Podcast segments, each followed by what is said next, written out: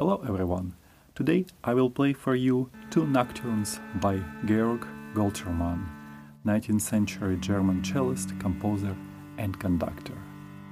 Nowadays his music is rarely performed on concert stage, but I find it to have very unique melodic and emotional quality, and enjoy performing it, and I hope you will enjoy listening to it.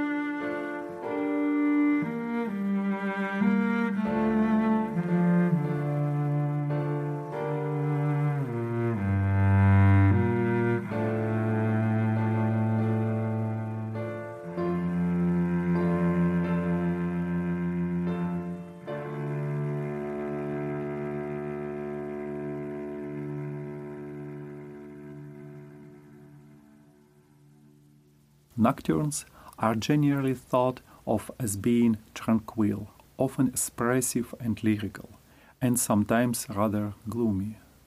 I think about them as a love songs, sung at night to a loved one.